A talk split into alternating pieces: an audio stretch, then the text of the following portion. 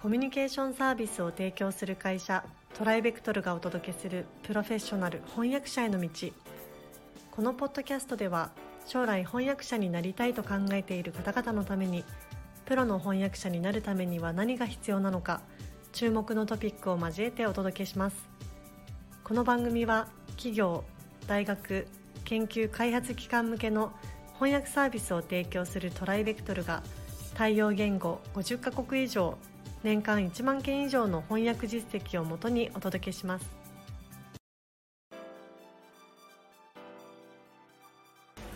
えー、皆さんこんにちは。プロフェッショナル翻訳者への道、えー、今回もスタートをしたいと思います。北山さんよろしくお願いします。よろしくお願いいたします、はい。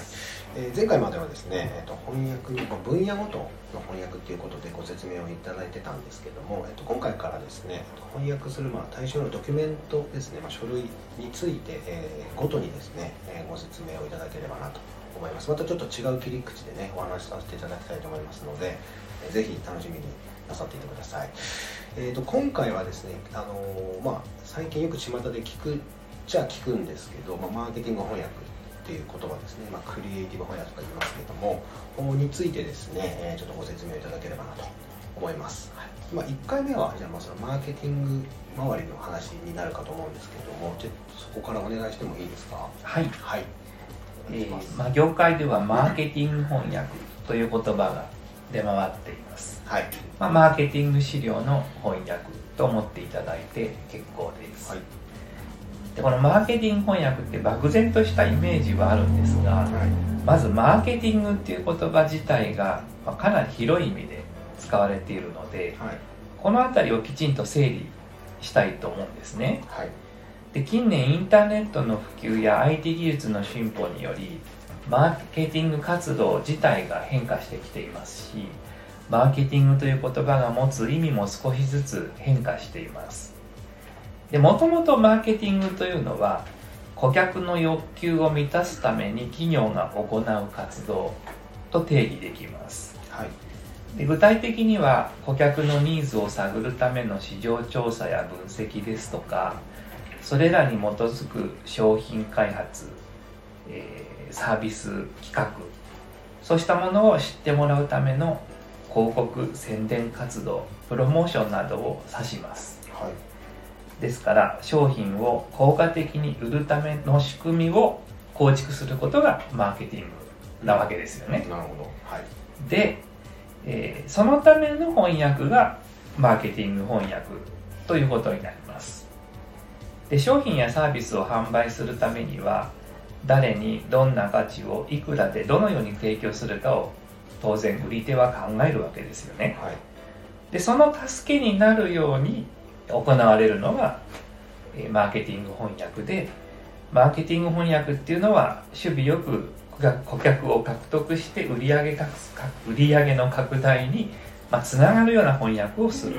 ということになります、うん。で、えー、さらにまた最近ではウェブマーケティングとかデジタルマーケティングという言葉をよくお聞きになると思うんですけどもこうネットの普及とデジタル技術の発展でこの2つは本当に盛んになっています。で翻訳者がとりわけ多く関わるのがこの2つということができると思います。で、まあ、皆さんご存知かと思いますがウェブマーケティングっていうのはウェブを使ったサービスや広告解析ツールなどを利用して、え顧客へアプローチすることを言います、はい、で B2C 企業対顧客個人顧客でも行われていますし、うん、B2B 企業対企業でも盛んにウェブを通してマーケティングが行われています、はい、で似たような言葉なんですけどデジタルマーケティングというのは各種の IT 技術を活用したマーケティングのことを指しまして、まあ、ウェブマーケティングとも非常に密接に結びついているんですけれどもスマートフォンやアプリによる行動履歴の蓄積ですとか IoT 製品によるデータ収集や分析さらに顧客との関係性をより密にするといった活動を指します、でこうした活動で必要になるのがマーケティング翻訳と言えると思います、うん、なるほどなるほど。ありがとうございます、まあ、概要はちょっとそういうことですね、はい、ってことですね。はい。えっ、ー、となんでしょう、えーとまあ、その目的というか、えーまあ、広く知らしめるところが当然必要にはなると思うんですけども、えーとまあ、実際どういうものにその翻訳っていうのが具体的にあるのかっていうのをもうちょっと教えてもらってもいいですか？そうですね。今お話ししたのはそのマーケティングの定義と目的になりますので、はい。はい、それに関わってくる翻訳については、はい、例えば消費者や企業に対するアンケート、うん、調査結果市場分析結果プレスリリース製品やサービスの紹介カタログ会社案内企業向けのプレゼン資料イベント開催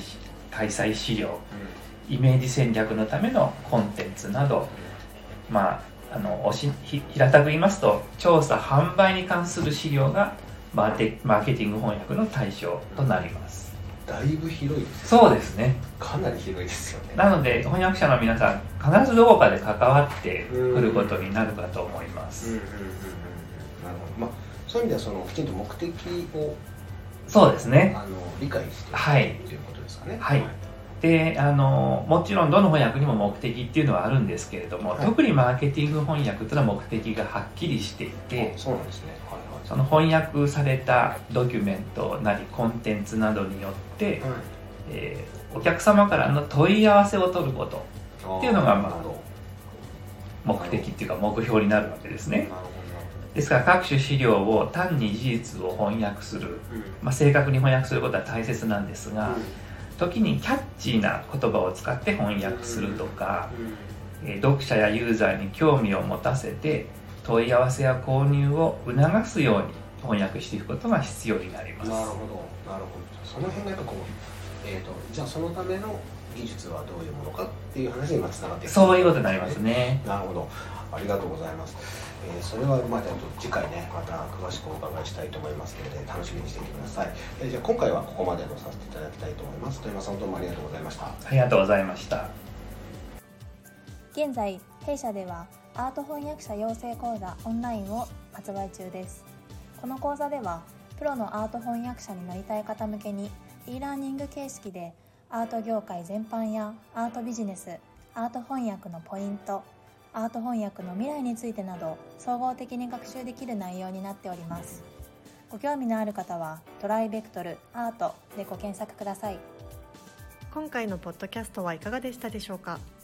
弊社では翻訳者志望の方からのトライアルも受け付けております。弊社ウェブサイト翻訳者募集のページをご覧ください。その他ご質問やお問い合わせはいつでも弊社ウェブサイトからご連絡ください。